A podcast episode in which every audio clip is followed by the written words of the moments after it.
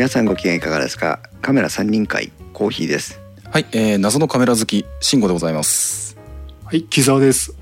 はいよろしくお願いします今日はカメラ3人会ということで、えーしかもテーマを事前に皆さんにもツイッターで告知をしておりましたが、えーコーヒーに買わせようソニー FE マウントレンズ選びというタイトルに 今日はさせていただきました。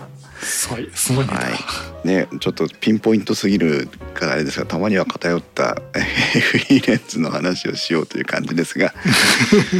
ねえこのネタはね3人会カメラ会やらにゃねえという感じだったので、ね、そう。まああのいろいろ経緯の説明をねあの前説的にしていきたいんですけども、えーこの番組はパーソナリティの勝手な思いを織り交ぜながら、えー謎のカメラ好き、えーオールドレンズ沼の水先案内人、改め FE レンズ沼の水先案内人慎吾さんと、えー航空写真などを一生懸命撮ってらっしゃる木澤さんと、えー電気屋ウォーカーコーヒーの3人で、えーお送りするカメラ3人会でございます。えー最近あのソニーの話に偏りすぎてんだろうというクレームもいただいておりますがあのいろんな好き勝手にいろんな話をしていきたいと思いますので ご興味のある方はお付き合いいただければと思います。えーこの配信はクラウドファンディングキャンプファイヤーのコミュニティにより皆様のご支援をいただいて配信しております収録時点では今回もラジオドラマクリエイター流星様月一隣のポッドキャスト少し不思議ないと藤子 F 不二雄先生の描く物語ゆうすけ様をはじめ合計13名の方にご支援をいただいておりますご支援の内容に関しましてはこの番組のウェブサイトインスト -web でご案内しております。もしご協力いただけるようでしたらよろしくお願いします。またリスナーの皆さんとのコミュニケーションの場としてチャットサイト Discord にサーバーを開設しております。こちらはポッドキャスト番組ウッドストリームのデジタル生活と共同運用しております。よろしければご参加ください。Discord サーバーの URL は番組のウェブサイトにリンクが貼ってあります。Twitter ではハッシュタグ電気屋ウォーカーをつけてツイートしてください。電気屋の木は器。W は大文字でお願いします。ということで、えー長々とした前説に、えーお付き合いいただきましたが今日も慎吾さんと木澤さんをゲストにゲストというかさパーソナリティに迎えて、そうですね。えー久しぶりのカメラ3人会になりますねそうですね。はいお久しぶりでございます、はい。そうですね。うんだいぶだいぶぶりですけど、えー今日はですねえっ、と慎吾さんからあのじゃあレンズの話しましょうよということでお声掛けをいただきまして。えーことの経緯をですねかいつまんでご説明しますと。はい。ちょっと私も詳しく あまり詳しい事情を知らないままちょっと話が進んでおり、そうなんです。あの気になってるんですけども最初にお伝えしておきますが今回の主犯は慎吾さんです。これは間違いないので慎吾さんのせいです。あれ？そうでしたっけ？えーとですね私が、えー今私のカメラの話をすると、えーメインのカメラは OMD-M1M2、えー以前からお話ししているこのオリンパスのカメラでマイクロフォーサーズ規格のカメラですけど、えー木澤さんもお持ちの OMD ですね。はい。で、えーその OMD に、えー、と1240のプロレンズと、えー、40150のプロレンズを持ってましてまあまああの長らく私は、えー、とニコンを、えー処分して全てのニコンのレンズボディを処分して、えーこのマイクロフォーサーズに来たというのが、えー大きな私の中でのカメラ人生の一つの転換点だったんですけどもまあその理由はとにかくフルサイズの、えっと、当時なんだっけ D800 かなんかを持ってた D610 を持ってたのかな？ですけど、うんうんうんとにかくでかいというので もうでかいカメラを持ち歩くのは辛いということでマイクロフォーサーズに来ました。確かでかさとか重さとかが、あのー手放した一番の大きな理由っていうのはそんな話だったかなと思うんですけど。そうなんです。よ本当にその通りで、うん。もうとにかくでかいとにかく重いというのが、あの軟弱者の私には辛いというので。で、えーしばらくずっとその傾向で、あのその体制で来てまして。で、まあ、サブ機をいろいろ乗り換えてきたんですけども、えー、と最終的には、えーソニーの ZV-1 を買いまして。うんうん Vlog カムというね、えー名前で、えー、鳴り物入りで参戦してきたこの ZV-1 ですけども、えー最大の特徴はバリアングル液晶モニターとそれから商品レビューモードというねオートフォーカスが非常に機敏な反応をしてくれて、えー、YouTuber や Vlog 撮影にはもってこいでしょうというので、まあ、新しくね Vlog カム的なポジションをこう確立した新しいマーケットカテゴリーを開いてきたなっていう感のある ZV-1 でしたがこれを買ってえっ、とアルファ系ソニー系は初めてかなミノルタも何も買ったことないので、えー初めてソニーのカメラを手にしたという形になっています。確かいつかの電気屋ウォーカーでも確か取り上げてますよね。ああれ YouTube でやった時でしたっけ？うーんとねいやポッドキャストで取り上げてたような気がしますけど、うんうんうんソニーはアクションカムをさ触ったことがあったかなぐらいの話。そう ZV-1 出た時に話しましたよね、うんそうでした。そうですね。それこそ3人会で話したかもしれないけど、そうそうそうそうそうそう。うん、で、えーその後、えー、と GoPro Hero 9を買いまして。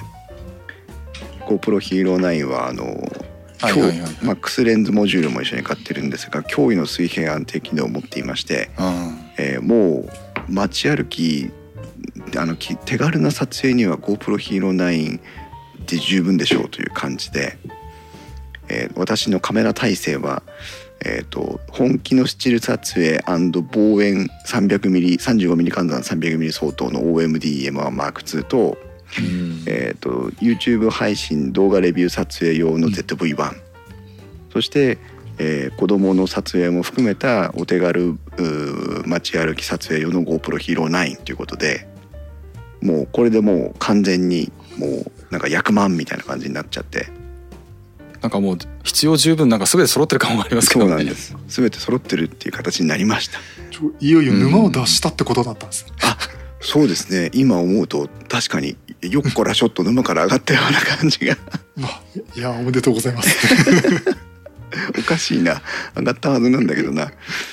と思って油断をしていましたら、えー、と慎吾さんがね、えーあの α7C をお持ちの慎吾さんが、はいはいはい。えーある日ですねディスコードに写真を一つ上げられましてね。でその写真がシグマの何でしたっけ？2870ですかねそうですね 2870F2 通しコンテンポラリーというシリーズの新しいレンズが出たよということで、えー、慎吾さんもなんかまあ後からお話聞くことになると思うんですけど紆余曲折あってこのレンズを手にされたと。で α7C にはベストマッチのエンジェルフィットのレンズなんじゃないでしょうかっていう話をしてくださったんですけど、えーなんかその時にですねなんでかよくわからないんですけどねはいはいはい。なかなかこうバチッと電気が走るものがありまして、走っちゃいましたか？えー今今ちょっと公開収録タイムラインにちょっと 多分この写真じゃないかな、い。いですねこれね。皆さんもうん。後でまあブログの方にも載せようと思いますけど、えっ、と α7C のねコンパクトさに、えーベストマッチしたズームレンズで、えーしかも F2.8 投資というでさらにまあ詳しい説明は後から聞くとして、えー結構その重量感とかねコンパクトさとかがあバランスが良くて、えーいいんじゃねえのっていう話だったわけですよ。でバチッときてでじゃあと A7C フルサイズ小さいしいいレンズも出たみたいだしと思って、もうなんか自然とソニーのページを開くという流れになっていました。でねなるほど、まあ、結果的には、えー A7C を発注することになるんですけどもその後。はいはいはいはい。あのでもほら20万はから軽く超える金額があるわけですよ。そうですね、うん。でそうですね。うん、慎吾さんがこの、えーなんかいわゆるなんかこうね交差点を曲がったら食パンを加えた女の子にぶつかっちゃった的な写真を上げられてで一つそこでバチッときたんだけどそうは言っても先立つものがなければ買えないわけです。なるほどなるほどではいはいはいえっとその時にたまたま、えっと私のそのいろんな持ってるデバイスの、まあ、整理をしてたんですよねたまたま。で なるほど。そう、はいはいはい。あのこのビデオカメラね買ったけどこのビデオカメラはい 4K 撮影用にと思って買ったけど1回しか実戦で使ってねえなとか、うーうん。んなんかいくつかそういうデバイスがありまして、このこのレコーダー持ってるけどもうこれ代替する機能のやつがあるからこのレコーダーはもう手放してもいいのかなとかさいうのがあってじゃあちょっとメルカルかという話になりましてね。はいはいはいはい。いくつぐらい出したんだろう、えーっとね多分 6, 6点ぐらい6デバイスぐらいを一気に、えーお知り合いの方とかあーメルカリとかフェイスブックのグループの方とかに、えーそれぞれ嫁ぎ先をを見つけて嫁ぎでいきまして。でうんうん。それでなんとなくうーんとぜある A7C のボディ代を賄える分ぐらいが目処がついてきたんですよ。これもたああのたまたまなんですけど特に今ねあの公開収録タイムラインに来ていただいてるヤンマさんにもですね私が持っていた ATM ミニをあああ行きましたね。えー嫁いできましたね。あのおお買い上げいただいたりとかですね、えー、あ柴さんも来ていただきましたねありがとうございます。あ、そうそう。うんというのがああって で最後一番やっぱりねあのコスト面で一番高かったのがああったんですけどそれもまあいろいろあって売却無事にできまして、ほうほうほう。で、えー昨日うん。一昨日かな、えーコンビニ払いでえーソニーストアでマップカメラじゃなくてソニーストアでオンラインで、えー購入をしましてクーポンとか割引とかあのあったのでそれも使って、えー A7C を今日お発送したよという連絡がおえお。あちょうどヤンマさんからタイムラインにね ATM の写真が私から嫁いでいった ATM の写あ真がこれが。写っておりますがあ届いたよ。とはい、ただ一つ問題が残りましてね、えー、慎吾さん重から。えー、慎吾さんからあの紹介してもらったその、えーシグマのコンテンポラリーシリーズの、えーレンズが、まそもそも、えー、と発注文が多分、えー結構来ていて在庫が品薄状態だったのとうん、なんかあの、ね。経年劣化でゴースト体制があー下がってしまうとかっていう何かこういわゆる初期不良的な問題が出ているようでそれの調査のために出荷を停止しますという話になりまして、うん。ちょっと待って、俺の買うレンズどこ行ったみたいな 話になりまして。そうですね。この2870については、あの、え発売当初、えっ、と3月12日が発売日だったかなと思うんですけども、はい。そのタイミングくらいで、えー、とヨドバシであのシグマの方に聞いてみた限りではその時点においてやっぱり生産が追いつか、えー、と注文注文が多くて生産が追いついていないっていう状態、で多分次回入荷が4月の中旬くらい以降になるだろうっていったようなあの話だったんですよ。うん。でそこでこの、うんあの経年劣化による逆行体制の低下ってちょっとどういう理由でそういうのが発生するか分かんないんですけども、うん。うん、あのそれにより、えーっと今出荷停止状態っていうふうになっているので、うん。えーっと二重の意味で今手に入りづらくなっちゃってますねこれ。そうですね。おそらくですけど、うん。コーティングがきちんとあの適切な意図をした状態で乗ってないとかそういうことなのかなと、まあ、あくまで想像ですけど、そうですね。ちょうど私が買った、えーっとモデルのシリアルナンバーを見ると、ん。その、えーっと該当モデルに相当すると。いう形で、うん。そうです初期ロット以降のやつはなんかあの問題ないらしいんですけども本当に初期に生産されたものについてはなんかそういう問題が発生しちゃってるみたいですね。うんなるほどね。じゃああまあ、うんそうか。初期ロット分は結果が出たら、まあ、交換なりなんなりっていう対応になっていくのか、という感じですけどね。そうですね。はい、うんそうなるんだろうと思うんですけど今のところそこはまだあの調査結果待ちみたいな感じになってますね。そうですね。で結果的に長々とお話ししましたが私は明日、えー、α7C をソニーストアからお迎えをして、えーボディそれから液晶保護のガラスそして、えーバッテリーを1個買ったので交換バッテリー1つがあ来るよ。という状態になって。あー。どうしたらいいの？っていう状態になっているということでございます。そのお話を慎吾さんにしたところ、えーじゃあちょっとレンズをご紹介しようかっていう話になりまして今非常に、えー背中に 汗をかいている状態でございます。今ねタイムラインから柴さんもねものすごいなんか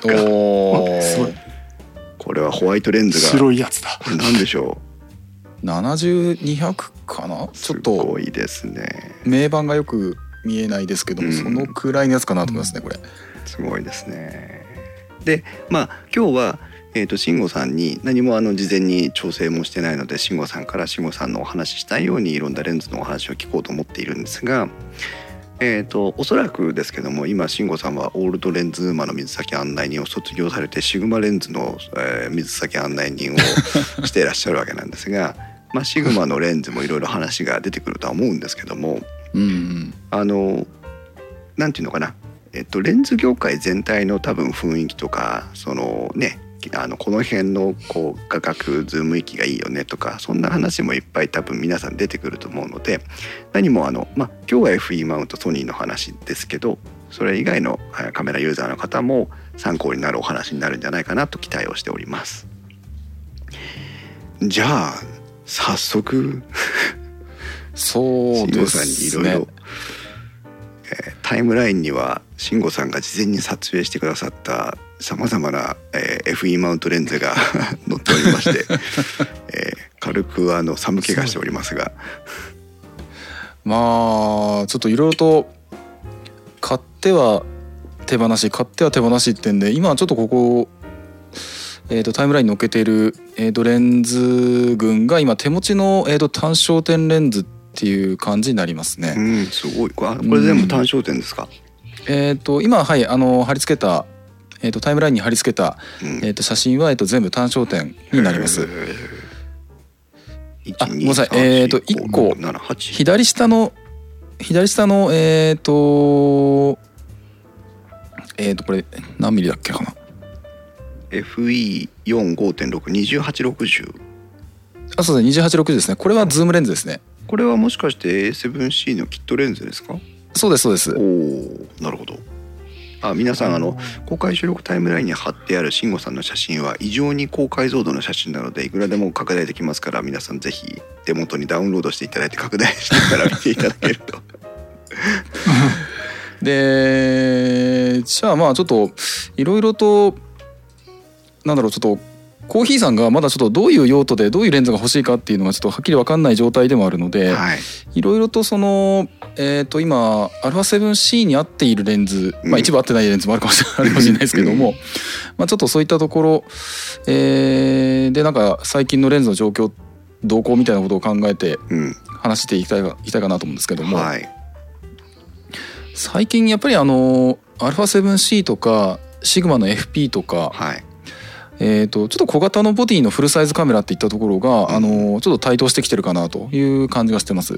これはシグマの FP と、まあ、A7C は、まあ、ほとんど同じようなコンセプトまあコンセプトは若干違いますけどほとんど同じような、まあ、サイズ感で出てるわけなんでですがすねね。えー。他社機はいかがですか？シグマとソニー以外ではコンパクトなフルサイズのカメラって出てます、うんうんうんえっ、とまずキヤノンとニコンはまだそんなにフルサイズ機のバリエーションは出ていないんですが、うん。ニコンはえっ、と Z なんだったかな？ちょっとごめんなさい。えっ、と Z シリーズのちょっと小さいやつが出たかなっていうぐらいですね。なるほど。でキヤノンはまだあの一番小さいやつでも RP ぐらいなので、うん。まあ、やっぱりあの、えー、と EVF 付きのちょっとしっかりしたサイズのものしか今出てないって状況ですと。なるほど。で、えー、とパナソニックがえっ、とえー最初のラインナップのあの S1 シリーズと比べると,、えー、とちょっと小さくなった S5 シリーズだったかな、うん。えー、とその辺を、あのー出すようになってきて、えー少し小型化というかあのスタンダードなサイズになってきてはいるんですけどまだ、えー、とそこまで、えー、とラインナップとしてはまあ伸びてないっていう状態です。うんなるほど。ででその中でそのフルサイズミラーレスっていうんであの一番最初からやってたごめんなさい。一番最初というとまた語弊があるかもしれないです、うん。あのライカとかの辺が入ってきちゃうんで語弊があるかもしれないですけども、うん。えー、と比較的長くやっているソニーなんかは今小型の、まあ、そもそもソニーのフルサイズ機って小型のものが多いんですけども、うん。まあ、その中でも EVF なしの、えー、と α7C とか。で、えー、とシグマはもう最初から、えー、とフルサイズミラミラーレスってことで FP あとこの間 FPL っていうのがまあ発表されましたけども、うん。まあ、基本小小型路線が、えー出てきていて。でえっ、と各ミラーレスフルサイズミラーレスのマウントのレンズに関しては、えー、と最初のラインナップは結構高級路線のものが、あのー多く出てきているんですけども、ん。E マウントに関しては大体その辺のものができった感じもあって、じゃあ今度はちょっと小さいのを充実させていこうっていったような感じになってるかなと思うんですね。まあちょっといろいろとね異論はあるかなと思うんですけども。えでその中でまああのシグマが、えー、とシグマの I シリーズという形で、えうんえー、と比較的コンパクト。で、えー、と小さくて。でそれで高級感のあるあのレンズのシリーズを。っていう形で、えー、とラインナップをちょっと充実させてきたっていうところに、えー、と今度はソニーが、うん。えー、と今度はソニーの G レンズで、えー、とやはりあのさらにシグマよりも軽く小さく、えーお値段は同じくらいだったかな、うん。っていうようなレンズ群を出してきたりっていうところもあるんで、うん。えー、とどちらかというとシグマソニー、えー、とこの2社に関しては今はちょっと小さいレンズをちょっと充実させていこうみたいな気配が感じられるような動きになってますね。なるほどねあの私もフルサイズに、ま、今回戻ってきてで、まあ、レンズ選びをしたりいろんなね情報を見たりして思ったのがあのしばらくマイクロフォーザーズしか見てなかったので余計に感じるんですけどあのフルサイズのレンズはとにかくでかくて高いですね。はいはいはい、ほんとあのだからマイクロフォーサーズなんでしょっていう感じがするんですけどね木澤さん我々プロレンズ買った時の値段とかあと実際に持ってるサイズ感を見た時にフルサイズってやっぱでかくて高いですよね。高いそうですよねだから私も散々あのアルファを見てボディこの値段だっつってレンズもえこんな高いのっつって足したらもうすごい高くなるって感じすするんですよね。ねえ本当なんですよ。やっぱりだからだからこそ、まあ、マイクロフォーサーズからのステップアップをする方がメインだとは思ってはいませんけど私のようにマイクロフォーサーズからステップアップする人間についてはもう少しコンパクトなレンズもう少しリーズナブルなレンズっていうのは本当にありがたいなと思いますけどね。あと私もあのマイクロフォーサーズからフルサイズに移行した時に感じたのが、うん。あのマイクロフォーサーズってなんだかんだであの万能選手が多いようなイメージなんですね。うん、なるほど。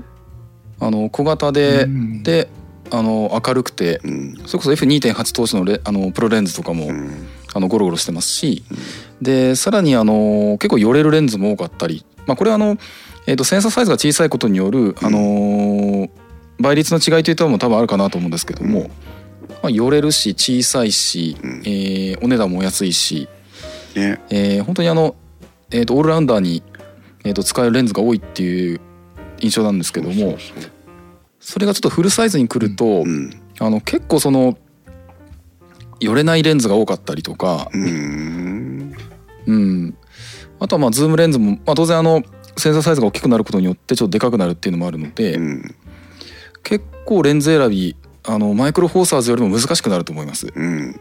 実際私は難しいです。私も難しさを今感じています。うん。はそうなんですよね、ん。だからそういう意味ではあのまずちょっと最初に考えなきゃいけないのはあの自分がどういう写真を撮るためのレンズとして買うのかっていったところちょっと目的をやっぱりマイクロフォーサーズの時以上にちょっと明確にしないと、い。あのとりあえずこれ買っときゃいいっていうのはなかなかないんですね。そうなんだ。難そうしい。ですね。うん。おかげでレンズが増える増える。実際ね8本も今うん写真に並んでるわけですが。そううんそうなんですよね。なんでえっ、とそういう意味ではあの2870あのちょっと今なかなか手に入らなくなっちゃったやつとか、はいあとタムロンも、えー、と2875だったかなっうんていう比較的寄れてでレンズ本体も、まあ、ある程度軽くて。でえっ、とお値段もまあそこそこ、うん。えっ、と今10万を切るくらいかなと思うんですけれども、うん。まあそのくらいのレンズっていったところがやっぱりあの人気があるっていうのはやっぱり確かなのかなと思うんですね。なるほど。うん。あのえっと一応私が、えー欲しているシチュエーションっていうのはあー今どうしてもやっぱりその動画撮影をすることを念頭に置いているのであーやっぱりそのちょっと広角側はカバーしておきたいなっていうのがまず一つあって、で今のその、えー、と ZV-1 の画角がえっ、と何ミリだったかな？画角。ZV-1 がえっ、とですねどこに書いてあったっけ？V1 は何ミリか？焦点は25.7ミリなんだな。焦点画角35ミリ相当が24ミリか。ごめんなさい。24ミリなんですよね、だから、うん。まあうんうん。うんと最低でも24ミリは欲しいなというのが一つあなるほどってなるほどではいはい本来であればこのまあ20ミリから24ミリぐらいの画角があればまず1個目の条件は達してる感じなんですよ。で、えっとマクロ撮影的なこう寄りの心配もいらないし、うんああともう一つはだから動画撮影をするのとオートフォーカスの音が静かなのがいいというのもまあ条件としてはあるんですね。はいはいはいはいこれがまず2つの条件ただやっぱりフルサイズに帰ってきたからにはあのスチール撮影も絶対したくなると思うんですよね。うんうんなのでまあ22うんミリかなら24ミリぐらいの、まあ、広角テレタンは抑えておきつつも、まあ、単焦点のレンズよりかはズームの方でいいのかな横着したいなみたいな気持ちもあるというはいはいはい一応私が今見てるのはそんなところですね。こう考えてるレンズに求これめる。コーヒーさんど動画を撮るってやっぱり動画を撮るってやっぱ風景とかをメインで撮りたいって感じですか、えー。それとも自分自撮りして歩いてるとこを撮るっていうとこうろか。んとね一番のところは、えっと三脚を立てて自撮り室内撮影です。だからあの手持ちで Vlog ど。撮影とかはあんまりなくてもいいかなという、なるほどなるほど。うん、風景とかどう、えー。まあとにかくだから自分を撮るのは手持ちじゃなくてもまあいい、まあ、GoPro あるしっていう感じ。なるほど。そうなってくると確かにあの2870のうん。あの広角端、まあ、これも 28mm スタートなんでちょっとうん。あの ZV-1 よりはあの狭くなっちゃいますけれども、うんこれなんかは比較的あの使いやすいかなと思うんですね。で特にあのえー、と手持ちじゃなくて良い、えーうん。三脚に置いて、えー、と多少離れたところで置いて、えー撮影するでも良いっていうんであれば 28mm スタートでもそんなに問題ないのかなと思うんですね。うん、まあね本当は24ミリとかが良かったんだけど、でもなんとかなるという。そうですね。これとあとは同じえっ、とまあ同じレンズ構成だと言われているほとんど同じだと言われているこれのアートシリーズの 24mm70mm っていうのもありますけれども。ああいいですね。それぐらいだと最高ですね。うんでもお高いんでしょう。お高いんでしょう以上に重たいんでしょうなんですよねこれどっちかっていうと。なるほどね。なるほどね。重たいのもちょっとなやだな。えっとこれは重さがいくらだったかシグマなのアートレンズ2470じゃあ皆さんにはリンクを私から貼りますねえー、2470F2.8DGDN はい。アートレンズ。あーかっこいいですね。ああこいつですね。そうですね。いかにもなんか第三元レンズっぽい雰囲気がある、ですね。FP につけると本当にレンズの大きさが際立ちますね。タイムラインからヤンマさんはコーヒーさんの使い方的には1835くらいの方が良さそうな気がする。あなるほどね。1835広角寄りのズームってことですね、ああ考えたことなかったな。でもそうね手持ちの自撮りから固定の室内撮影までカバーする雰囲気だね、あとはちょっと今貼り付けますが、はい。えー、20mmF1.8 っていうのはいかがですかね？20mm1.8 単焦点ですね。単焦点ですね。あー 20mm これえっ、とまあグルドン界隈ドリキンさん界隈えーあとは確か瀬戸康史さんとか、あの辺りの方もなんか使ったかなと思うんですけども。ああサイズ感も悪くないですね、ねえ。あの手持ちあ手持ちであ確か瀬戸康史さんは確か手持ちじゃなかったかもしれないですけども、うん。まあとりあえず、えー、と自撮り撮影の動画撮影系だとまあかなり有力な一歩になるかなと思うんですね。んこれ20っていいかもしれないですね、うん、20 20ね。で F 値が低くてという後ろがいい感じでボケるのが欲しいなとなるとここら辺がちょうどいいかもしれないですよね。FE20F1.8G これがソニーの、えー単焦点広角レンズですけど今市場価格価格コムを見るとまあ10万ちょいぐらいからのスタート10万60,000ちょいくらいだったかなと思ってますけど、うん、なるほど。いい感じですねこれもね。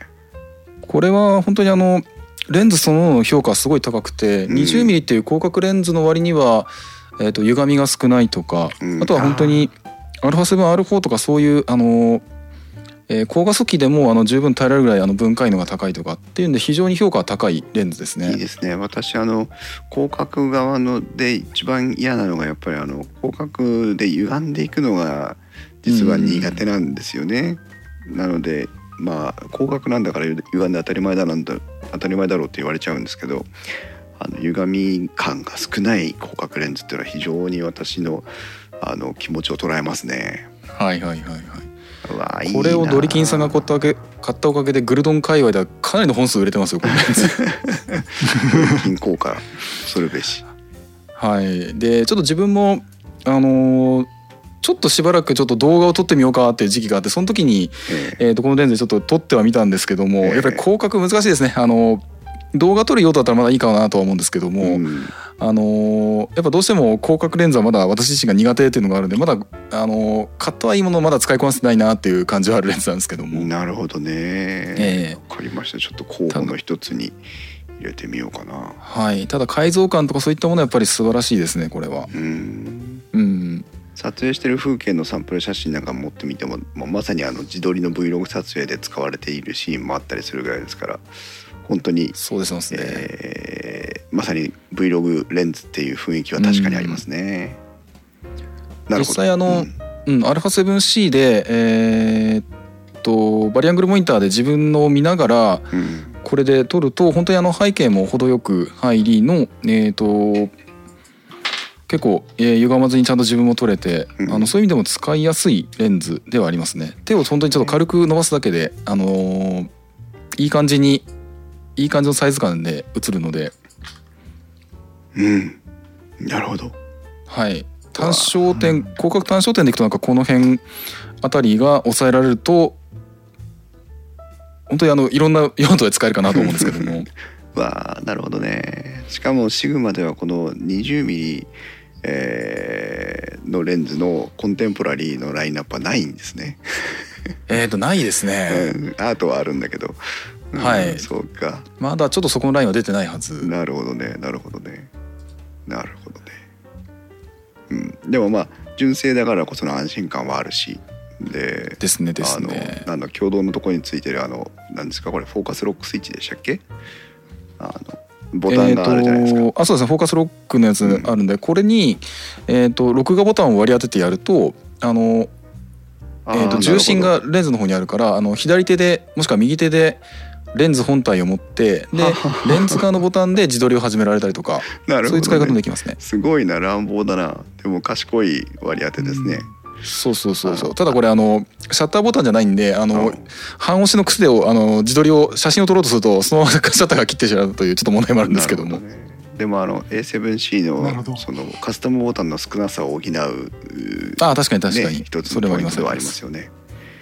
あとはちゃんと絞りリングもついてで AFMF の切り替えスイッチとあと絞りリングをクリック感があるものないものに切り替える、あのースライドスイッチもあるんですねこれにも、えー、20ミリにもついてるんですか？ついてますついてまへす、ーじゃあスーッと動かしたりカチカチっと動かしたりが切り替えられるんだ。そうですそうですその通りですおおそれはそれはいい感じですね。うわーはいわかりました。これはじゃあまず一つということで続いておタイムラインからムッシュさんは去年コロマコロナ前に勢いで購入したんですけど緊急事態宣言でまだまだ元取れていないくらいしか使用できてませんっていうね コメントいただいております。そうですねちょっと使ってる人の意見がもっとえっ、とムチさんはじめいろんな人の意見があるといいかなと思うんですけどもそうですね。ええであとはまあちょっとそのもうボディのみを買われてしまったというところなので、うんちょっとそういう意味ではタイミングを逃してしまってるってところであるんですけども、うん。これもやっぱりあのソニーのレンズの、はい。えー、さっきの2860ですね。2860あこれはキットレンズですね。キットレンズです。さすがキットレンズってだけあって収まり感はバッチリですね、あのーこれあのマイクロフォーサーズでもよくあったかなと思うんですが振動式のレンズなんですね。うん。なんで、使う時あのーズームレンズをあのあズームリングをあの繰り出すとああの回すと,、えーとはい。レンズ本体がググッと繰り出すって感じで今あの写真で、えー、とタイムラインに貼っつけてあるやつはそれを収納状態の、えー、と様子になりますと。はい。シャコッと出てくるやつですね。ですですですです、うん。で先日出たあの G レンズ3兄弟いるじゃないですかあのソニーの。はい。それも気になってますよ。あれも大体これと同じくらいの大きさですね。ああじゃあキットレンズと同じぐらいのサイズ感で新しいレンズを出してきたっていう、これキットレンズで私が実は今回キットレンズを選ばなかった理由が、うん。えーキットレンズに対して別に不満があるわけじゃないんですけど、えーと F が4から5.6じゃないですか。はいはいはいはい。でそもそもが慎吾さんが紹介してくれたシグマのコンテンポラリーを買おうと思ってたので F2.8 投資でほぼ同じぐらいのズーム域のレンズを買ってしまうとその分投資が無駄だよねっていう気持ちがあって買わなかったんですよ。はいはいはいはいはい、うん、あと自分が使っててちょっとこれ使いづらいなと思うのがちょっと寄れないんですねこれも。うーん。最短焦点距離は、えー、0.3 3 0センチ。はい。まあそれそれがうん。そうか、まあねそれ以上寄りたいとなれば確かにそうですね。これであの最大撮影倍率が0.1倍くらいなのでちょっとあのなんだろうテーブルの上の撮影をしたりとかうん。あとはその望遠端の方でそれこそ私がよくやる物撮りとかってしようとした時にもうちょっとやっぱり寄りたいなっていう場合が多いので、ああなるほどね。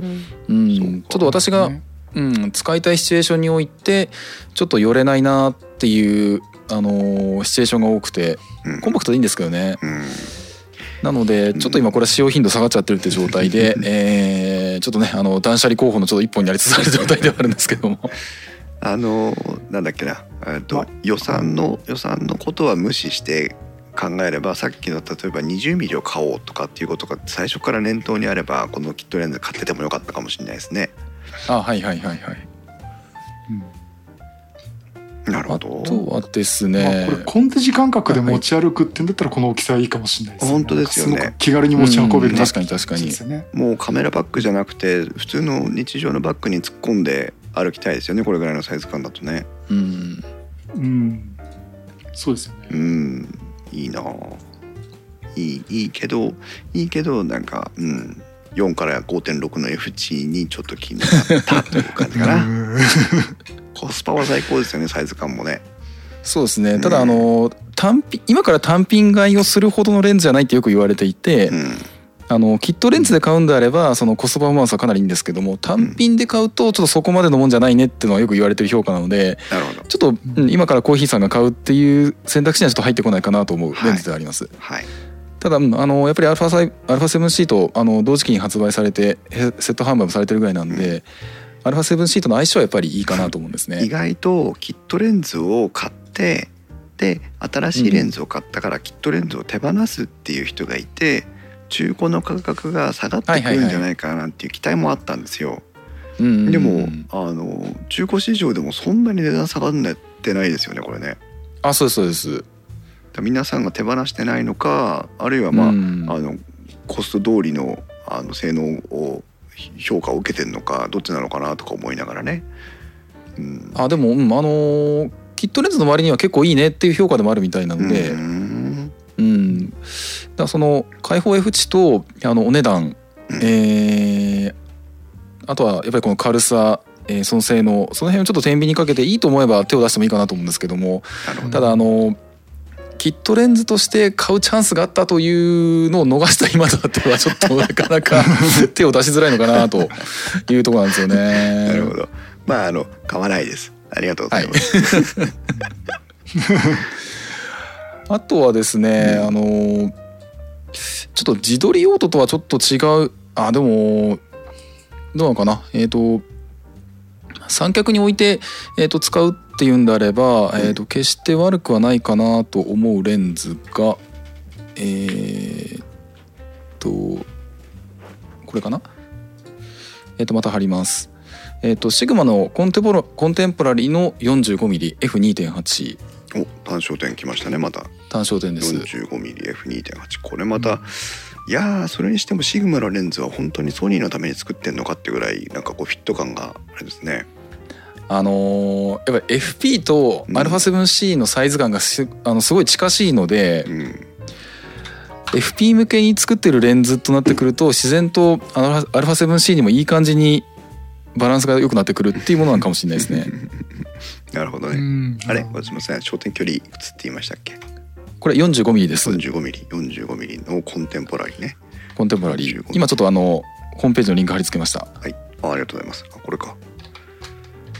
ああ、しかしなんかこう、いいな、なんかメカメカしい感じがして。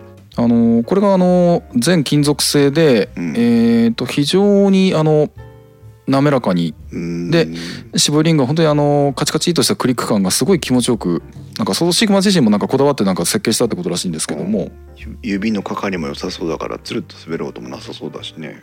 ですねですね。うん。でえっ、と 45mm っていうまあいわゆるあの標準レンズの標準と言われるまあ 50mm に近い画角でで、えーこれ最短撮影距離が24センチうん。うん。なので最大撮影倍率が0.2倍くらいになるんだったかなこれも。うんでそうなってくるとあのーテーブルの上で本当にあの食べ物取るとかそれこそ物撮りしたりとか、えーそういう用途でもいけますし、えー、と F2.8 まあ単焦点レンズで F2.8 っていうとそんなに明るいレンズってわけじゃないんですけれども、うん。まあそれでもあのフルサイズセンサーで F2.8 ってなればあのそれなりのボケ感も得られますし、うん。でセンサー自身もねあのマイクロフォーサーズよりも多分交換体制基本的には高いものが多いので、うん。えーまあ、大体そんな F2.8 でもそんなに苦労はしないかなと思いますと。ほこれ今価格コムで見たら5万4千円ぐらいから流通してますね、これは価格的価格帯的にはあの非常に嬉しい価格帯ですね。うんうんうんへうん。あのカメラと写真の分科会で最後に私があの貼っつけたあのリンクでもあるあのあのレンズでもあるんですけども、はい。これは本当にあのいろんな用途に使えてるのでえあの今日どのレンズ使うかなとかどのレンズ持ってこうかなと思った時迷ったらこれをつけときゃいいやっていうぐらいあの万能なレンズですね。そうですね。45mm にね F2.8、まあとにかくサイズ感と価格のバランスは高いところで取れてる気がしますね。はいはいはいはい。うん。うん。でもそうか。手持ちの自撮り動画撮影は無理だな。そうですね。ちょっとあのーどっちかというと私がよくやってるみたいにあのー何か物撮りしたりとか、えー風景のやつ撮ったりとか、うん。えー、とそういった時には本当にあのーとりあえず無難に何でも使えるっていう、うん。えー、と感じのレンズで、うん。えー、と私があのマイクロフォーサーズ時代に、えー、とパナソニックの、えー、と 20mmF1.7 かな、うん。20mmF1.7 うんっていうレンズをあのパンケーキレンズを本当にあの迷った時はいつもそれつけてるっていうぐらいの頻度でつけてたんですけども、うん。今このフルサイズにおけるあのそのその時の 20mmF1.7 の位置づけにあのなっているレンズっていう感じなんですね。なるほどね、うん。でもこのこの価格はありがたいな。うん。そうか。とりあえず1本入れといてもいいかなって感じはあるね。確かにね。確かにね。ただちょっとあの今後ねあの手に入れる予定である、うん。あの2870とやりたいことはちょっと近いってことになっちゃうと思うんですねこのレンズ。F 値も変わりませんしね。そうだ F 値が変わんなくてうん。で焦点距離もまああのそう2870で一応カバーできる領域。うん。うん。まあでもえっ、と重さは確か、えー、とこの 45mm の方が軽くなるのでっていうようなメリットはあるんですけどもね。ただちょっとそのうん。あのー今後えー買うことを決めてるであろう買う買うことを心に決めているレンズと、うん。ちょっとその方向性がかぶっているっちゃかぶっているかもしれないと。いう感じなんですよこれ。そうね。なんかでも我慢して我慢あまあそうね。そうね。F2.8 でズームで 45mm カバーしてるレンズが1本あるものと単焦点で同じく2.8で 45mm1 本。どっちを買うの？って言われると確かに悩ましいですね。うん。あの写りの写りの味とかそういったところを追求するんであれば、うん。これはこれであの非常にあのいいレンズかなと思うんですけども、うん。一旦まずはあの必要十分な画角を揃えるっていうのが多分コーヒーさんにとっての多分は最初のなんだろうん。うあの命題かなと思うので、そうなってくるとちょっとかぶっちゃうんですよね。そうね。まあ、勇気を持って 20mm と 45mm の単焦点2本を選択するっていう手はあるよね。うんうんうん確かに確かに。あーまあちょっとあのトータルコスト的には高くなってしまうけど、はいはいはいはい。まあ、何も同時購入しなくてもねあの45ミリ買うから20ミリ買っとけみたいなんでまず20ミリを入れとくとか、まあ、20ミリなんとかなるからまず45ミリとこうみたいな感じで価格を出費を抑えるとかそうはいはいいう選択はできるかもな。うんなるほど。そうですねだからちょっと動画優先で考えるんだったらあのあとさっきのあの自撮りとかえーあとはレンズその画質とかそういったものを考えるんであればうん今のところやっぱりあの 20mmF1.8 っていうのがとりあえずまず E マウントレンズにおける一番手を出しやすいところかなと手を出しやすいというか、うん。えーと入りやすいところかなと思うんですね。うん。あと柴さんが言ってるみたいにあのタムロンの28 28ミリから200みたいに、もう何でもこなせますよっていうレンズを行ってしまうっていうのもありかもしれないですけども。今タイムラインにね柴さんがタムロンの28200、典型的な便利ズームで邪道かもしれませんが 28mm が F2.8 と分かる。あズームレンズで28が F2.8 なんですね最短距離が 0.19mm えーえー 0.19m ということで寄れるのがとても便利です。旅行レンズで買いました。なるほどね。なるほどね。タムロンはなんだろうタムロンはなんか寄れるレンズが多いですね。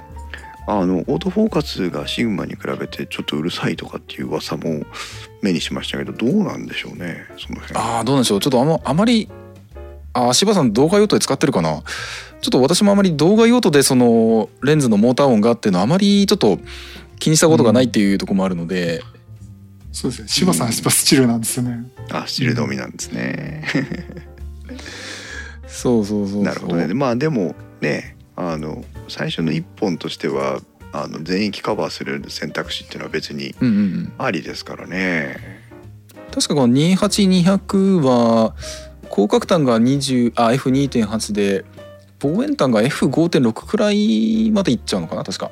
うーんなんかとりあえずあの自撮りとかあの、広く、えー抑えたいっていうところに関してはあの明るめのレンズまああのズームレンズしズームレンズとしては明るめのレンズとして使えてでやろうと思えば 200mm まで、えー焦点距離が伸ばせるっていうんで本当にあの室内撮りからそれこそ屋外ポートレートまで何でもこなせるんじゃなかろうかというような便利ズームって感じですねこれは。なるほどね。なるほどねなるほどね。コンテンまあシグマのコンテンポラリーにも18200っていうのがありましたけどこれはフルサイズ用のレンズじゃないのかな？えーっとシグマの18200はえーっと DC なのでこれはえーっとえーっと APS-C APS-C 用の確かレンズですねこれ。なるほど。あと F マウントにしなきゃいけないんだ。あ？あとそうです。これあの多分 E マウントは出てないんじゃないかな。あそうか。ニコン E マウントで選ばなきゃいけないんだね。難しい、あのー FE だの EF だの難しい。そうですね。これ多分あの一眼レフ用のやつなので、うん。うん、ソニー A マウント用っていうのはあるんですけども。ああなるほどね。違うんうですね、ん、はあ。なんでマウントアダプター返すとかちょっとそういう感じになってしまいますね。はあ。なんで今ちょっとあえてそこを手を出す必要はないかなと思うんですけども。タムロンのタムロンの28200のえーっと FE これかな？ああ価格コムで約7万ですね。うんうんうんああもう悪くないですね。これもね。ああでもなんか懐かしいな。昔 EOS のキスを親父に買ってもらった時ダブルズームレンズキットだったんですけどその時の 望遠おー。望遠レンズを彷彿させる感じだな懐かしいな、うん。タムロンはあのどっちかというとあのプラスチック主体のえっ、と比較的軽い作りのレンズがやっぱ多いですね。なるほど。うん。会社としてお見てる方向性がそういうレンズなんですね。はい。で比較的あのシンプルでで、あのどのレンズもあの同じようななんだろう設計思想というかその外観デザインみたいな感じになっていてそれはそれで一貫性取れててちょっと面白いかなと思うんですけどうも、ん。今ね慎吾あー柴さんがタイムラインに、えーこのタムロンのあーなるほ28200ど。のレビューを決定するに至ったレビューのリンクをね貼ってくださいましたけど。なるほどねなるほど。あとはそのシグマの2870のライバルというかあの明らかに狙ってるだろうっていうんでぶつけてきた、えー、とタムロンの2875っていうのもありますけどもね。やっぱぱお互いに意識するんですねそういうとこね。してるみたいですね。どう考えても意識してますねあれ。ね というとこなんで、はいえっ、とまあやっぱりちょっとフルマウフルサイズのレンズってある程度その目的特化というか、うんやっぱりその目的を絞らないとちょっとなかなかあの難しいっていうところがあってでやっぱり一本一本値段も高めってことになってくるとそうですね。なかなかねやっぱりあのレンズ選び難しいっていうところがあるんですよね。難しい、でそういう意味ではえっ、と先ほどの2870とか、はい。えっ、とあと何が出てきたっけ？とりあえず今日出てきたレンズとは全然被らない、えージャンルのレンズっていうのもちょっとございましてこういうのを例えばいかがですかというのが一つ。ほまあちょっとこれは本当にあの どっちかというとネタ枠の方なんですけどね、う 極物。これは。おえーこれシグマの 70mm マクロですね。おお70マクロ。あな70単単焦焦点点です。ええーマクロレンズなんで伸びます鏡頭が。今2枚目。どっかで見た。ー出たー。なんだこれ。ビヨーンと飛び出した。ビヨーン鏡頭に細かくいろいろなんか書かれてますけど。あのこれあのーえーっと被写体との距離ですね。撮影倍率とかそういったものが刻まれてるんですけども。さすがマクロ。本気マクロ。本気マクロですこれまだあのコーヒーさんこのジャンルは手を出してないんじゃないかなと思ったところでちょっとネタ枠という形でちょっと用意してみたんですけども。昔ねマクロはねマクロレンズいつだったか忘れましたけど、マクロレンズ1本持ってましたけどね。でも、はいはいはい。ここんなんじゃなかったな。うんすごいこれあなこれ。のうんあの私があのそれこそ最近プラモデルとか全部色と作って撮ったりしてるかなと思うんですけどもえ室内における物撮りはほぼ全部これですね。ーすごいすごいですね良さは何ですかこれ？あのーやっぱり写りがすげえシャープっす。これは。はあ。ああこれは、はい。えっとアートレンズの 70mmF2.8DC マクロってやつですね。あその通りです。はははカミソリマクロの見よれた高い高い評価を受けたあの伝説のマクロレンズがさらに進化。はい。そうなんだ。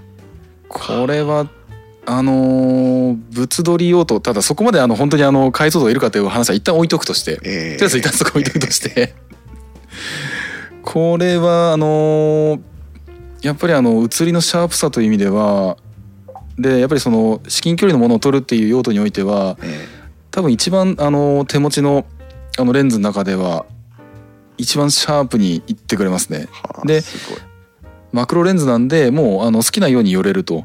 うーんだちょっとあのー先ほどのフルサイズレンズでなかなかあの寄れないものが寄れないものが多い寄れないレンズが多いっていう話したかなと思うんですけども、うん。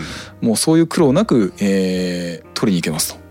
あーでもこれびっくりしたけど意外と安いですね。安いです安いです。4万今7万くらいですかね。いやいやいや価格コムでいけば4万7千円ぐらいから。あれそこまでいってる？あれ？うんあずいぶん落ちたな。え 70F2.8DC マクロですよね。ソニー E えーっ用 E 用です、とそれでいいはずです。DG マクロこれこれちょっとじゃあリンク貼りますけど。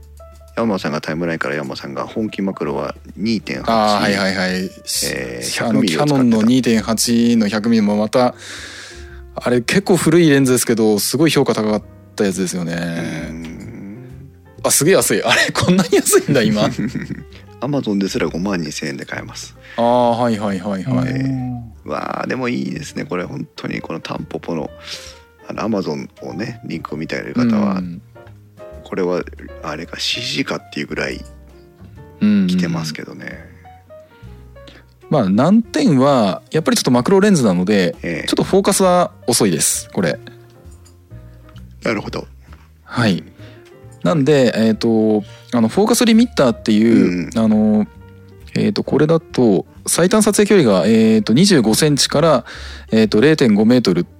えー、と最短撮影距離は25センチなんですけども、そこから0.5メートルまで0.5メートルの間までしか、えー、とフォーカスが合わないっていうレンジとうん。0.5メートルから無限大とあとはフル全てにフォーカス合わせられるっていうあのフォーカスリミットのあのレバーがついてるんであのスライドスイッチがついてるんで距離に合わせて、えー、とこれ使い分けることでまああの、すえー、とフォーカスの遅さをどうにかまあカバーできるかなというような感じになってるんですけども、まあそれでもねあの胴体を追っかけるとかそういったところにちょっと向かないレンズではあるんですね。オートフォーカスでねあのギュイーンと端まで行ってからまたギュイーンと戻ってくるので非常に遅い感じがありますよねマクロレンズってね。うん。あと、うん、強盗を繰り出す形になるのでどうしても可動部が多い重くなるっていうんでやっぱどうしても。遅くなってしまうというのがあるんですけどはも。ははそういうこともあるんですね。はい。はあこれは。まああのうん止まってるものを取る分にはねあの全然問題ないんですけども。私もねあのあれだね。あの P4 のボタンによって撮影をしますとか言わない限りは必要ないからね このこのレコーダーのこのボタンのとこのこのくぼみがいいんですよとかって言い始めない限りはいらない へえまあこれはちょっとあのーちょっと変化球というか。本当ですね。確かにこの値段はでもごめんなさいちょっとびっくりしましたね。ちょっと今こんなに安くなってるんだでも、うん。まあでもそもそもが確か定価でも7万か8万ぐらいのレンズだったかなと思うんですねこれ、うんそうですね。すごい、うんでも、うん、それがもう今そんなに買いやすくなってきたんだなとフルサイズいうとこでろで。フルサイズで70ミリでマクロでねこれが5万円台4万円台で買えるっていうのはありですよね、すごいな。さあそしてですよ。はい、またちょっとあのコーヒーさんが多分手を出していないであろう分野の えーとレンズということで、はい、えー私のポートレート撮影における大本命レンズでございますね。お来ました。来ましたよ。えー 85mmF1.4 でございます。あーいいね。85もうこれはですね。これ多分あのカメラ界の時でもうん。たびたび取り上げてる気がするんでもう。うん。85あのえーあのー私も、私も普通にスチール撮影をしてたりしてましたからまあはいはいあはいはい。の80ミリぐらいから135ミリぐらいまでのあの中望遠のレンズとかはねポートレートレンズはねあの憧れてましたよ。はいはいはいはい。うん。まあこれはそうですね。ポートレート系取りに行くんであればまあもう言うことはないだろうと。いう感じの。すごいね。しかしうん。F1.8 ですもんね。あい1.41.4あごめんなさいごめんなさい1.4 1.4です。1.4、うん、1.4ですよ。ミラーレス時代のための新しい究極のポートレンポートレートレンズとしてお届けするとともにこれまでにない機動力が可能にする大きさや重さにとらわれない日常使いの 85mmF1.4 という新しい可能性をシグマはこのレンズから提案します。すごいね。来てるね。だこれの、えー前のっていう言い方もちょっと違うんですけども、ん。えーっと一眼レフ設計一眼レフ時代の設計の 85mmF1.4DGHSM ハイパーソニックモーターってやつも使ってたんですけども、うん。あれもすごかったんですが、えーやっぱり重くてうんほとんどなんかピッチャーみたいなサイズの金属とガラスの塊みたいななんかそんな感じのものになっちゃったんですけど。ピッチャー。最初持ってた85あそうですそうです。すごい大きいですね。とりあえず生中って言ったらうん出てくるのかな、ですです。あのそんな感じの写真を何枚か撮ってますという。のでうん。でまあすごい良かったんですがえー、とちょっと後後継というわけではないんですけれども、えーまあ、ミラーレス専用設計となった、えー、とこの 85mmF1.4 の、えーえー後継モデルが出たので、えーその 85mmF1.4 の DGHSM その先代のモデルは、えーとまあ、プカメラに行き、まあ、それの差額でこちらの DGDN の方を購入したという形になりますね。これさ、でもさ私ねもうだからこの最初に言った条件でねその動画はいはい。うんぬんって言ってたけどさ、はい、85mmF1.4 とかって改めて聞かされちゃうと欲しくなるよね。欲しくなるよね。これだってねあのポートレート待ち撮りしに行こうと思ったら本当にだからこれつけてきゃいいでしょっていうレンズじゃん。それこそ、ね、そうですね。引いてよし寄ってよし。人とってよし。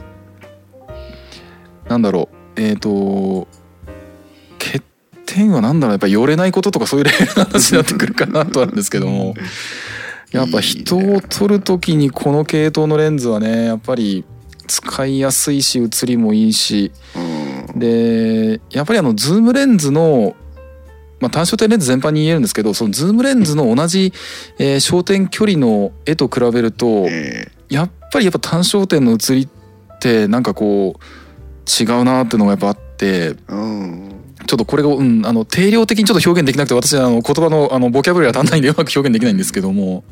ここれねあの私意外とレンズ選びする時あの価格コムで値段調べた後そのままそのままフォトヒトのあの写真を見に行くんですよ、はいはいはいはい。すぐね右下にバランが貼ってあるんで。えで80この 85mm の F1.4 のフォトヒトの写真を見るとね本当にあの人物が多い。やっぱりポートレートのねあの用途として活躍してるんだなというのがよくわかりますけどね。そうなんですよね。だからそのコーヒーさんが今期待しているその自撮り用途動画撮影えーあとまあ便利ズームとかそういうのとはまたちょっと違うあのー極北 というかなんというか。うん。ちょっと、えー反対に振り切った方のちょっとレンズということでうん。あのーえっ、とコーヒーさんの用途を考えずただレンズとしての良さというのを伝えるっていう上ではもう大本命のおすすめレンズなんですけども。これはね教えてほしくなかったな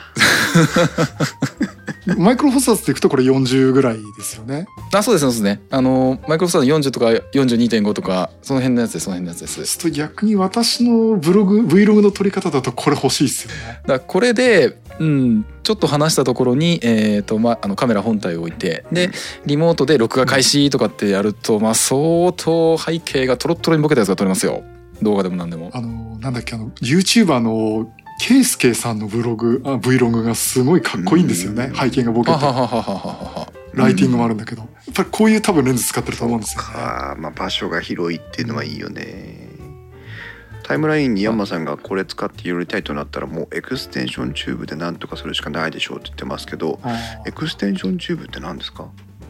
あのーマウントのマウントとレンズの間に、えー、と延長チューブみたいなものを挟み込んで焦点距離を技術的に短く技術的に短くするっていうチューブですね。そういうのがあるんだ、うん。ただちょっと E マウント用って多分存在しないのとあとレンズ先端につける、えー、とマクロフィルターみたいなものはあるかもしれないんですが、うん。えー、とどうなのかな？ちょっとあまり E マウントレンズでエクステンションチューブを使ってるって例私ちょっとあまり見たことがなくて。なるほどね。どうなのかな？一眼レフ時代はね結構そういうあの寄れないレンズに対しその間に、えー、と延長チューブ挟んで、うん。えー、と望遠端がなんか無限遠が取れなくなる代わりに寄れるようにするっていう感じになるんですよ確か。あーなるほど。はい、そういうのがあるんだ。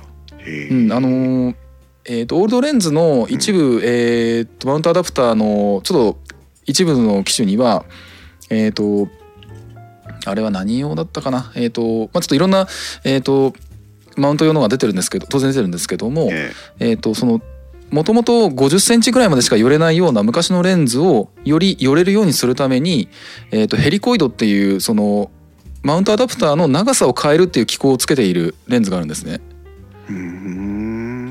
でそれをあの使うことによってそれまで、えー、と50センチぐらいまでしか寄れなかった昔のあの、えー、と標準50ミリの、えーレンズだと50センチぐらいまでっていうのが大体多いんですけれども、うん。それよりも寄せられるようにするって言ったところがえっ、とどこだったかな？ちょっと最近オールドレンズの情報知りないんでちょっと忘れちゃいましたけども。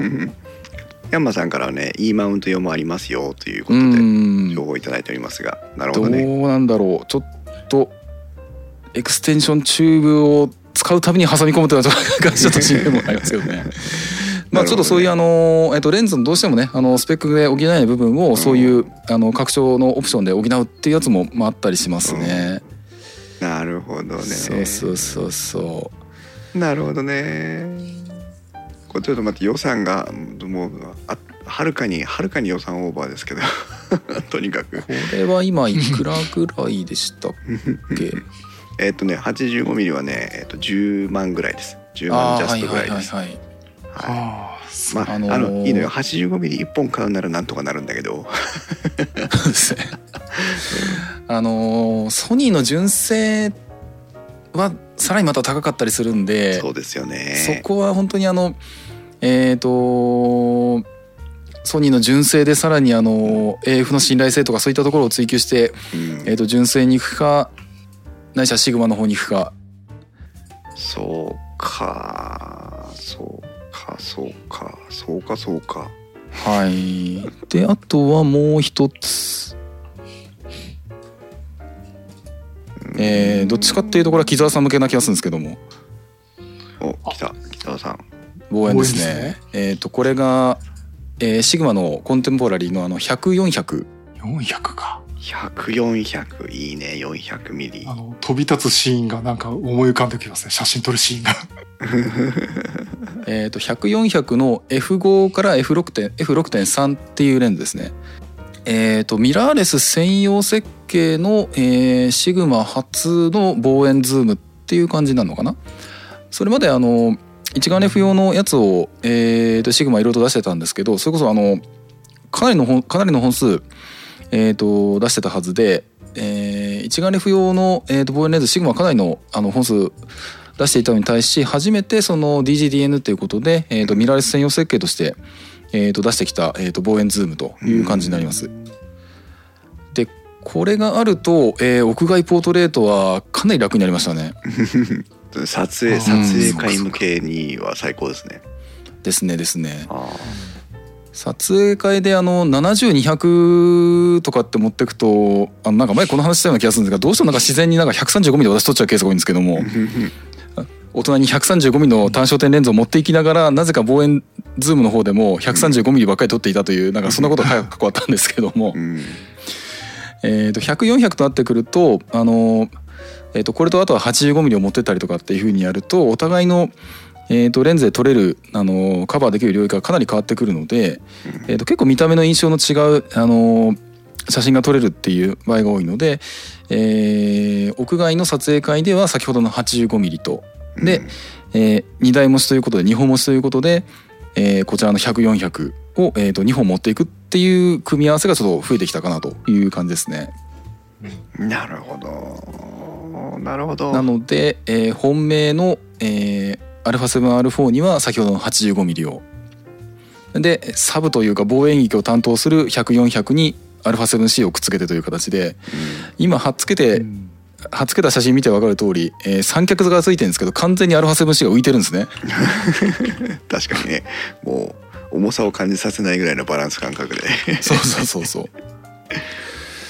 まあそういうのもあるんでこれ例えばあのーなんだろうえっ、と よくありがちなシチュエーションとしてあの運動会とかそういったところのシチュエーションでもね、あのーうん。これなんかはあの使い勝手がいいのかなと思うんですけども。本当だね。運動会は最高です。運動会はもうとにかく望遠ないと無理ですからね。うん。まあ胴体を追っかけるのもそんなにこれはあのーミラーレス専用設計のやつなんで α7C と組み合わせてもそんなに苦労するような感じじゃないかなと思うので。うん。なんでその、えーとまずコーヒーさんが1本目のレンズで2本目にちょっとあの味付けを変えた単焦点とか。うん。で3本目にこういう望遠を攻めるというあたりがいかがかなというような感じで考えてるんですけども。いかがでございましょうか？うふふふふ だ個人的にあの今コーヒーさんの立場でレンズを好きに選んでいいってんであればうん。1本目はやっぱりあのえー、と先ほどの2870で。2本目にうん。この 85mm なんていかがでございましょうか？なるほどね。そして3本目に100400なんていかがでしょうかというあのどれもこれも個性のある使い分けができるレンズ群ができるかなと思うんですけど。も あの2870の話をしっかり聞いてませんけど2870あはいはいはいはい。どうですか？ちなみにタイムラインからユーマさんは A7C と今所持しているカメラの使い分けはどうされるんでしょうという質問ですがありがたいツッコミですね。えっ、と今私の中で OMD-M1M2 を手放せない理由っていうのがありまして、えーそれはあの40150を持ってますから 35mm 換算で80300という。あーあれもあれもいいな。でしかもあの1.4倍かな1.2倍かなのテレコンバーターセットで買ってますので、えーテレコンバーターつければさらに長くできるわけなんですけど、えーとこれはですね公費が入っておりましてですね、えー家計からあの拠出された金あのお金で資金で購入されたものですので。えー私の一存で処分すると大変な騒ぎになるということになります。そ してですね、えー処分できないという、まあ、あの実際問題があるのが一つとあとあのいわゆる運動会とか、えー、とお遊戯会とかそういったその香料が十分に稼げるシチュエーションでの OMD-M1 の画質ってやっぱり悪くないんですよ。これは木澤さんもよくご承知のところと思いますけど、うん。すごい綺麗ですよね別にね。いやもう全然いいですよ。うん、別にあの流浄感とかも当然ないわけです。あの ISO 感度も落とせるしあの流浄感もないしあのフルサイズである必要性をまああのカリッカリのね高解像度というわけにはいかないですけど十分にあの耐えられるだけの画質を持っているので、まあ、そういった意味で、あのじゃあ400ななんだ80300をフルサイズで買えるのかっていうことを考えた時にねそしてそれこそ20万30万するわけじゃないですか。うん。うんだからまあそういった意味で OMD は残しておくという。なので、えーと、とりあえずまず今の段階で、えー、7C 用の望遠側はあまり考えてないという。うんなるほどなるほど。うん私もよく柴さんに言われましたけど望遠用にマイクロフォーサーズをキープして、うん、夜景用にはアルアルファどうですかって話はされることありますからね。あの同じシチュエーションですね私もね。ね。うん、そう。まあ最悪40150テレコンバータ付き OMDM1OM1M2 をあの持ってであの近距離用に 7C でもいいかなと思うぐらい、うん、のその,、その2台体制でもありかなとも思ったりもするぐらいです。うんうんうんそうなってくるとやはり α7C はもうフルサイズじゃないと撮れない絵を撮るために買うのはいかがでございますかね？あレンズを選ぶのはいかがですかね？ねさっきの 85mm とかね。もうマイクロフォーサーズでは到達できないボケになりますよ。そうですよね。そうだよね。そうだからやっぱりあのオールラウンドにこなせるマイクロフォーサーズ群をお持ちであるということであればマイクロフォーサーズでは撮れない絵を撮りに行くためのレンズってのはいかがですかね？そうか。そうかそうそうだね。そうマイク あのマイクロフォーサーズでそんなあんなあの40ヤがあんな羨ましいレンズあのフルサイズであれを実現しようとしたらどんなレンズが必要なんだっていうようなね。レンズ群があるっていう状態であるんであればむしろ本当にあの一点突破一点豪華主義のフルサイズじゃないと撮れないような絵を撮るためのレンズも言いながら笑っちゃってますけども。えっと、えー、いくらいかが。便利便利さを捨ててて。2870AF2.8 投資は買え買えなくなっちゃいますねそれだとね。そうそうそうそう、うん、だってそれと同じようなことをやるには本当にあの EM5M2 の方で十分こっ足りてると思うので、足りてないのかもしれないですけども。F2 あ2870はどうですか慎吾さん？うん。これはですねあのー、やっぱりあのえっ、ー、と使いやすいです、うん、えっ、と大きさもあの先代のというかあの2470よりも本当に一回り二回りぐらいで小さくなっていて、うん、で重さもかなり半分くらいになってるんで、うん、非常にあのあの使い勝手がいいレンズっていう感じですね。なるほどね。なのでえっ、とちょいちょいこういうあのレンズを買ってるっていう話の裏に実はこっそり断捨離してるレンズもあって2470はもう手放しちゃったんですよ。うん、で2470をえっ、とあともうあれ何か売ったんだっけかな？その辺のあのレンズをえっ、ー、と手放しつつこの2870を買うってことをマップカメラでやったらあの下取り交換でやったら、えー、マップカメラってあの予約商品はあの先取り交換で先に商品が来るっていうやつをできないというのを後から知ってえっ、ー、と2870の在庫が確保できました。なんでこれから下下取りキットを送りますというふうに連絡が来たのが発売日の2日前だったかな。でさらにそれを送ってから向こうでその買取金額が確定してからでないと商品が発送されないということで結果あの発売日には自分の分は確保できていたんですが到着が1週間遅れるという事態になりまして、それでそれで遅れてたんですね。そうですそうです。あのもろもろありましてっていうのはそういう経緯で、えー、手放したレンズは先にちょっともうもうなんだろうな。あの予約商品を買う時はちょっと早めにもうポイントにしちゃうなりなんないしちゃって、えー、で現象を整えてからあの予約商品をあの入手するっていう方がどうもいいらしいということをようやく学習しましたという感じだったんですけども。そんなに頻繁にらしいですってる人も多くはないと思いますけどね。そうそうそう。結局買ってしまったものを使ってないのはそこやっぱ死蔵してしまうのが一番もったいないですからね。そうですねだそういう意味ではあの、うん、えーと、どんどんどんどん循環させてっちゃって、うんで、えーと、自分に合ったレンズを探す自分が使いたいレンズだけを残すそういったような、うん、あのー、使い方にしておきたいかなとは思うんですけれども。実際お使いになってみて2870いかがですか？えっ、ー、となんだろう今のところまだちょっと使って1週間2週間っていうところなのでそれほどあの、うん、なんだろうそんなに持ち出してはいないんですけれども、うん。まあ期待してたなんだろうな用途にはもう十分使えてるっていう感じで、うん。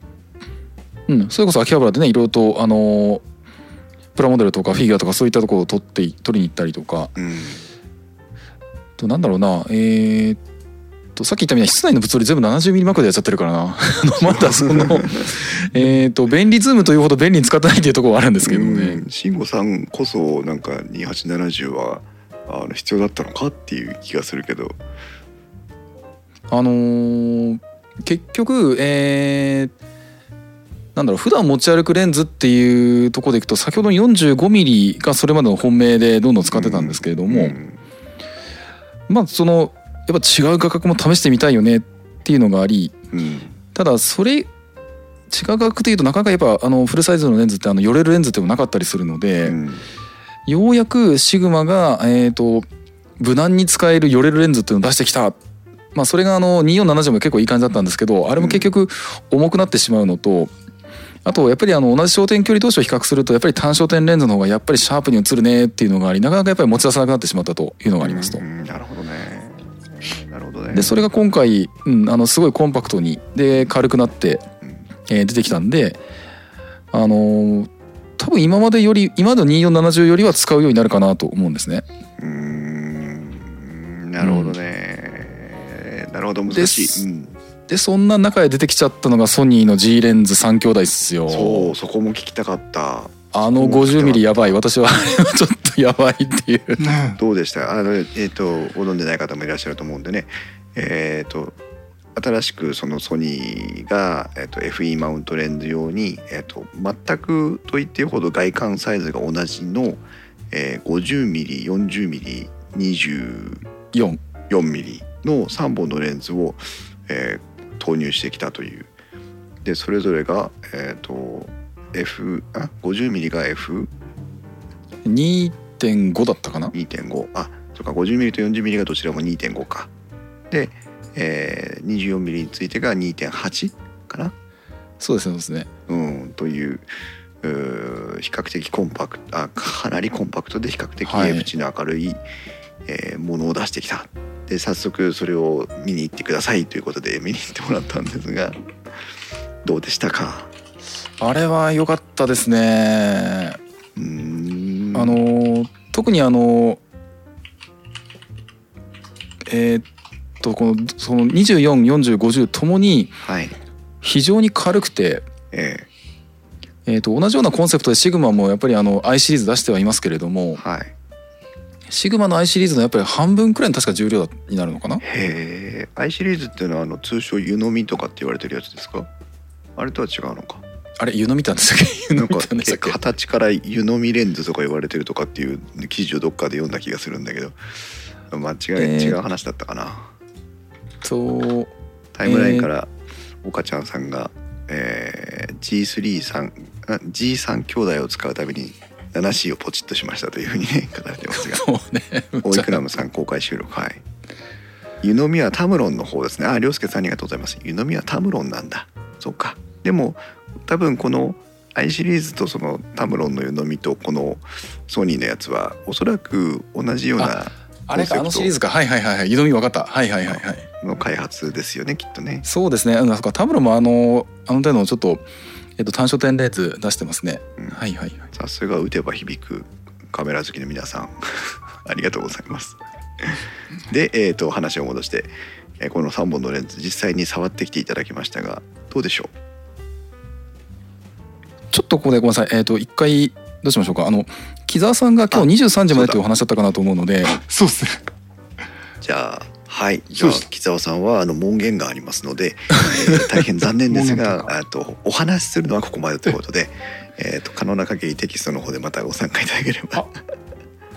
ありがとうございます。すいません。すい。ませんすいませんありがとうございます。あの、あとはじゃあ、あと、はい。き聞いて、テキストでありがとうございましたはいすいません。どうもありがとうございました。またあのはい次回よろしくお願いいたします。はい。はい、よろしくお願いします。はい。ありがとうございました。じゃああーと改めて。はいどうでしょうね、えー、とあの3本。えっ、とまあ、ちょっと自分あの I シリーズのレンズ、えー、と I シリーズってどういうのかっていうのを今ちょっとリンクの方あの貼り付けましたけれども、えー、と先ほどのあの 45mmF2.8 をはじめとする、えー、とコンテンポラリーラインの、えー、と鏡頭がもう全部金属製。で、えー、とデザインコンセプトも結構近しいもの。うん。でえっ、とまああの下手するとアートシリーズよりも高級感のあるような外観をしているっていうレンズの一群、まあ、4本は今出てるんですけどもあのこれがまあシグマの I シリーズと言われているまあレンズになりますと。一応 I シリーズとは言いながらコンテンポラリーのカテゴリーなんですね。そうですね。あの、うん。コンテンポラリーのカテゴリーになります。うん。はい。だからえっとアートほど画質まあなでもなこともないよな。65mm なんて相当あの画質いいっていう評価を受けてるレンズもあるのでえー。まああのなんだろうちょっとアートでもよかったんじゃないと個人的には思ってはいるんですけども、うん。ただ最初の1本がコンテンポラリーでうん。出てきたので、えーそれにそれてるのかなっていう気もするんですけども、なるほど。まあ、これと同じような感じでソニーの G レンズ3兄弟。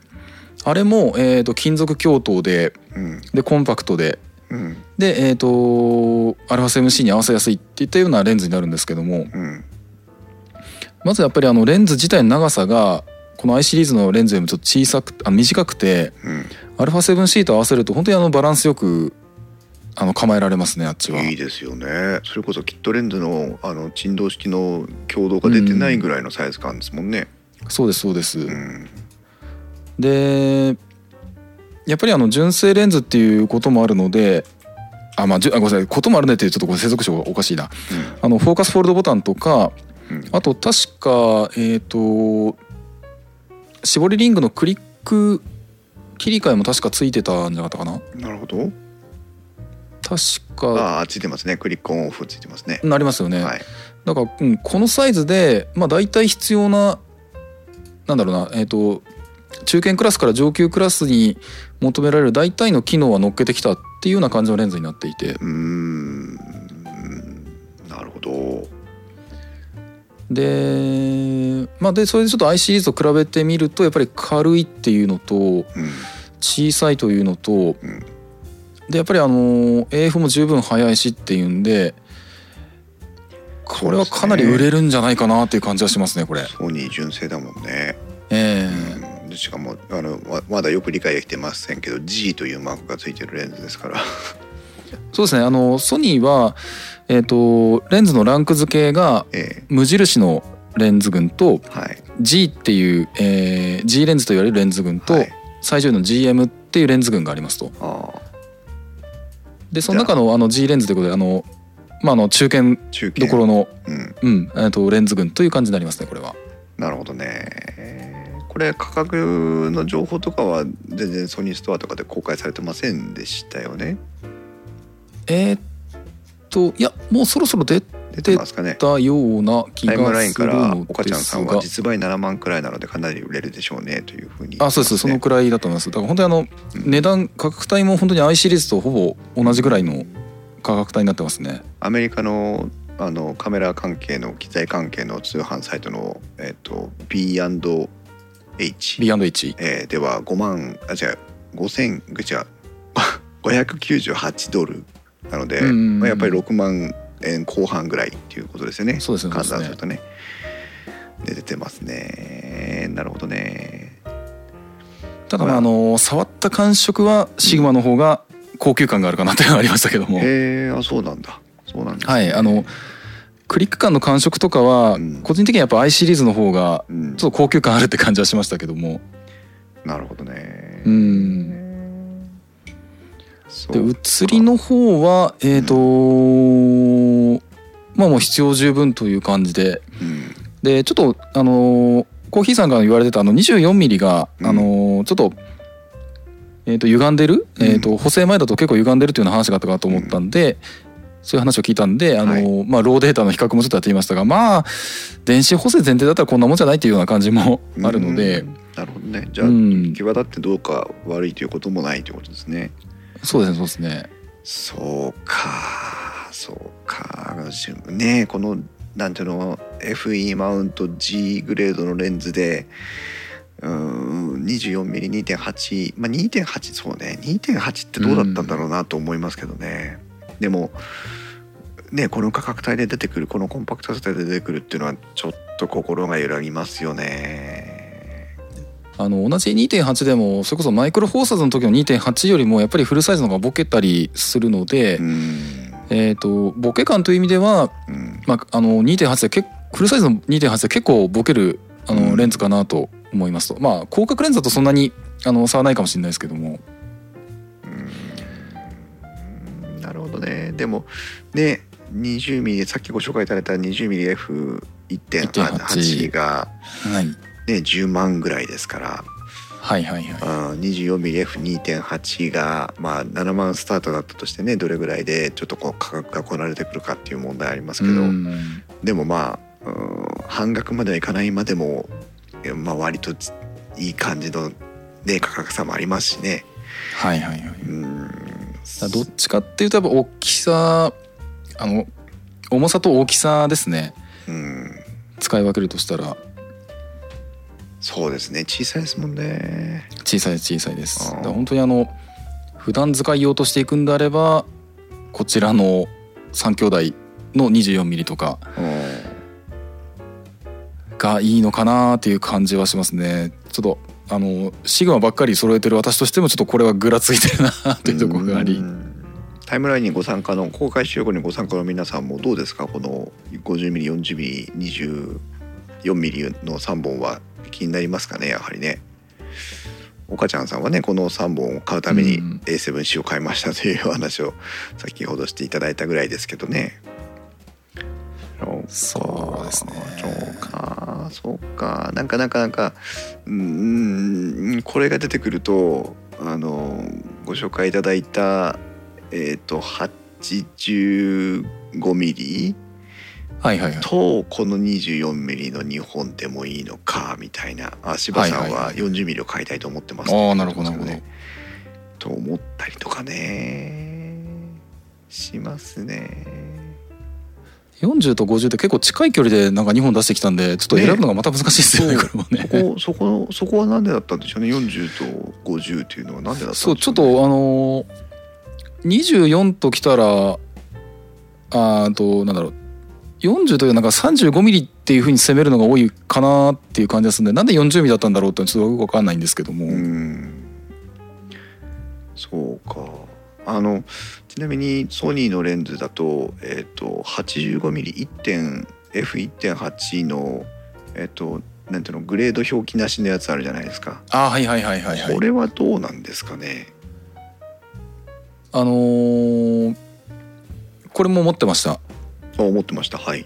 絞りリングがないとかね、ああそれもありますねありますね。うん。で、えーこれとさっきのシグマの 85mm の一眼レフ時代のあれ。はい。この2つを足して、えー、85mmDGT に私はなりましたということで あごめんなさい立てちゃったああそうなんだ。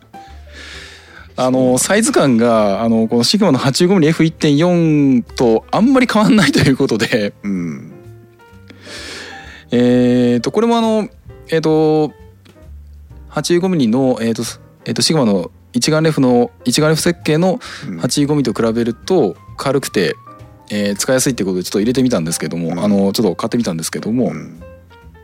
結果的にあのこれを使うってぐらいだったらえっ、とその 85mmDGHSM の方を、えー買ってしまったりとかあ使ってしまったりとかっていうのがあったんでちょっとこれこのレンズじゃないとっていうシチュエーションが自分の中でなかなか作れなかったっていうのもあるのでで結局うんあのーえー、と 85mmF1.4DGDN っていう先ほどの、えー、とミラーレス専用設計の 85mm が出てしまったので、うん。えー、と大きさ的にもそれほどアドバンテージがないっていう状態だったので、えー使用率が下がりの、あのーあ先ほどの理由であまりその使うシチュエーションを作れなかったというのもあるので、えー、と今のこの 85mm の原子に、えーなっていただきましたという感じになってるんですけども。なるほどね。難しいですね。本当に。ただあの85確かあのよくキャッシュバックとかやってるんで、あうん。の実売は意外に安く買えるかもしれないですねこいつは。えっ、とこのシグマのやつ？あえっ、とあ先ほどのソニーのやつ。85mmF1.8 です。はあはあはあ。なるほどね。今だって普通に買ってもあー5万円台後半ぐらいですから、まあか価格としてはかなり私に優しいんですけど。でタイミングさえ合えば1万円キャッシュバックとかがよくやってたりするので。へねなのでちょっとそれを見計らってえうん。85ミリ前後ので F1.8 もあれば相当あの綺麗なボケになったり、うん。えーするのとあと無印なんでその G レンズとかそういうえーっと照合がつかないタイプの、えーレンズなんですけども結構評価高いレンズなんで。あ評価は高いんですね。あ結構いいですいいです。えーそうか。これはまた楽しいレンズかなと思うんですがちょっとこれに近しいスペックのレンズを使ってしまうとちょっとこれの登場人物私がつあの登場の機会をちょっと作れなかったというのがあるんですけども。うんなるほどね。なるほどね。はいそんな感じですねいやー難しいですね。難しいけどなんかなんかね2870じゃないのかなっていう気になんかさせられてきましたけど。お心が動いてきた。そういう意どうしたらいいんだろうな本当に。フルサイズは難しいです。本当にレンズ選びが難しい。そうねはい。なんかだからあのコーヒーさんも多分あのニコン時代にいろいろとフルサイズなり APS-C のレンズなりと選んできたかなと思うんですけども、はい。多分今そのマイクロフォーサーズで今のコーヒーさんのそのレンズとか写真に対する意識っていうのは今作られてきちゃっている状態かなと思うんですね。えーそうだから自然あのこれでまたソニーの E マウントに行くとしたとしてもえその今度はマイクロフォーサーズの比べてとか、えええ。えーマイクロフォーサーズで言うとこのレンズとかってそういうような比較検討になってくると思うんですね。なるほど。でそうなってくると相当苦しいと思うんですよこれ。かなり難しいと思うんですよ。うん。あで今。うん。えーっとユマさんがまあバティスの40ミリ対応してるでしょうかって40ミリを出してきて。うん。そうですねあのサイズとちょっと比較してなんかやろうとしてるっていう可能性もあるかもしれないですね。っていうのとうん。そうですねあのまず24105はもう鉄板ですね。あの私があの α7R3 を買った時に最初に買ったレンズでもあるんですけども。24105 24105F4 通しだったかな。ああもうこれは あのえーっと何にでも使えるレンズだなっていうのはあるんで。24105どこだどこだ？2405はですね。2405の G レンズだったかなこれは。えーっとあズーム E マウント24105 24105ちょっと今リンクを、貼っていましたけども。ああ私も見つけました。G レンズ。2405 10定価16万。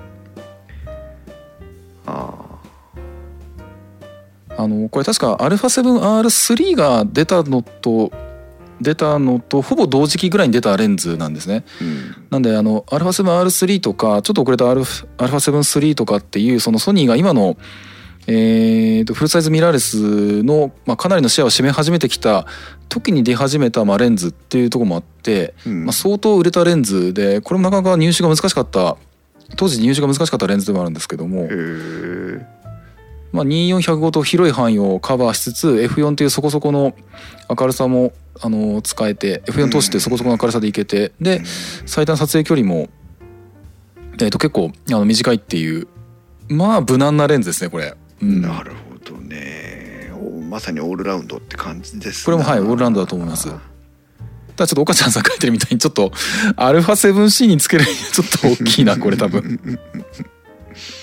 そうか価格的にもちょっと大きいな、まあ本当にあの何でも使えるレンズっていうところなんですがちょっと大きく重いっていう感じですね。なるほどね。そうか。そうか。あ手ブレ補正もついてるんですねこれ。レンズがあついてますついてます。あもうねそう OMDM1M2 を体験してしまってからは手ブレ補正がねどうしてもはいはいはいはい。後から来るかなっていうのはちょっと思ったりもするんですけどまあいいか。うーん。まあ手ブレはやっぱりマイクロ放撮と比べると効かないですね。やっぱそうなんですね。はい。いやいやどうしたらいいんでしょう私は。どうしたらいいんでしょうか。そうですね。どうしたらいいんでしょう。気持ち悪くなってきた。フルサイズのレンズ選びはね沼というぬななんだろう。すごいもがき苦しむような本当ですね。どうして私は感じがします。A7C を買ってしまったんでしょうか、本当ね、うん、買わずにいればよかったもの。を、えー。そうですね。いやーでもなんかそうね。なんかでもうん。慎吾さんが繰り返しあの言ってくれたように、はいはいはい。えーっとなんかこうちょっとちょっと一回そのあのマイクロフォーサーズの感覚を5和3にするという意味でも、うんうんあのズームレンズにいきなり行かないであ広角でも望遠でもいいからちょっと単焦点標準でもいいから単焦点をまず1本うんうんうん。うん買ってあのリハビリをしてみてもいいのかなっていう気はしてきましたね。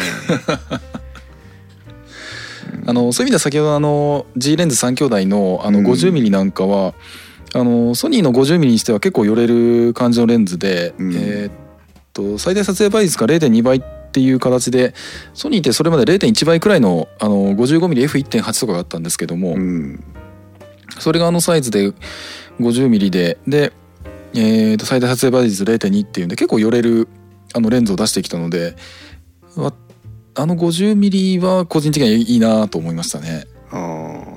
タイムラインから柴さんがリハビリではなく深くふ 沼に深く潜るための準備ですよってもうこれ以上潜れませんよ体力的に。そうですね。えー、ちょっと待ってちょっと待ってそしたらサイズはサイズだな。あはいはい。えっ、とまあ価格面の問題もね頭にあるので、うんえーその F じゃないや 85mmF1.8 の無印がおえーまあ5万6万ぐらいで買えるわけですよね。はいはいはいはい。それと,、うん、と比較をしようと思って考えた時に、えー、さっきの G, なんだ G レンズ3兄弟の 50mmF2.5 はい。をとを比較した時にどっちに行くべきだと思います？85mmF ってまあ全然違うわけだから何を言ってはいるんだって話ですけど。F2. 点あじゃあ F1.8 の 85mm とこの、えー F2.5 の 50mm 価格的にもおそらくほぼ同じぐらいか、まあ、うん若干 50mm の方が高いかなぐらいの話だとは思うんですけど、えっ、と 50mm の方がうん、無難にいろんなものをこなせると思います。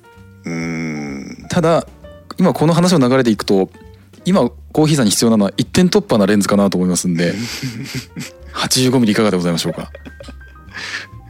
う んという。日和見日和見するなと。そうあのここで日和見するんだったらそれこそね今いろんな今でいろんな選択肢出てきましたけどもうん。あのー、85mmF1.8 で撮った写真はちょっとごめんなさい。今ちょうどいいのがあったか分かんないんですけども、うん。あれもかなりシャープで良かったかなと思います。うん。すごいあのまたちょっと違う絵が撮れるかなと思うんですね。そうね。この、はい。まあよくわからないんだけど G がついてるついてないっていうのはあんまり気にしなくていいんですかね。えっ、と、まあ、基本的にはそのレンズの品質とかそういったものはやっぱ G レンズの方が上っていうのはあるんですけれども、うん。えっ、と結局あのー結局ダイレクトにその性能に響いたりその機能に響いたりするのって結局値段なので、うん。えっとお値段高めの無印とお値段安めの G レンズっていうふうに見るとはてどっちの方が上だろうっていう話になってきちゃうかなと思うんですね。ああなるほどね、うん、えー。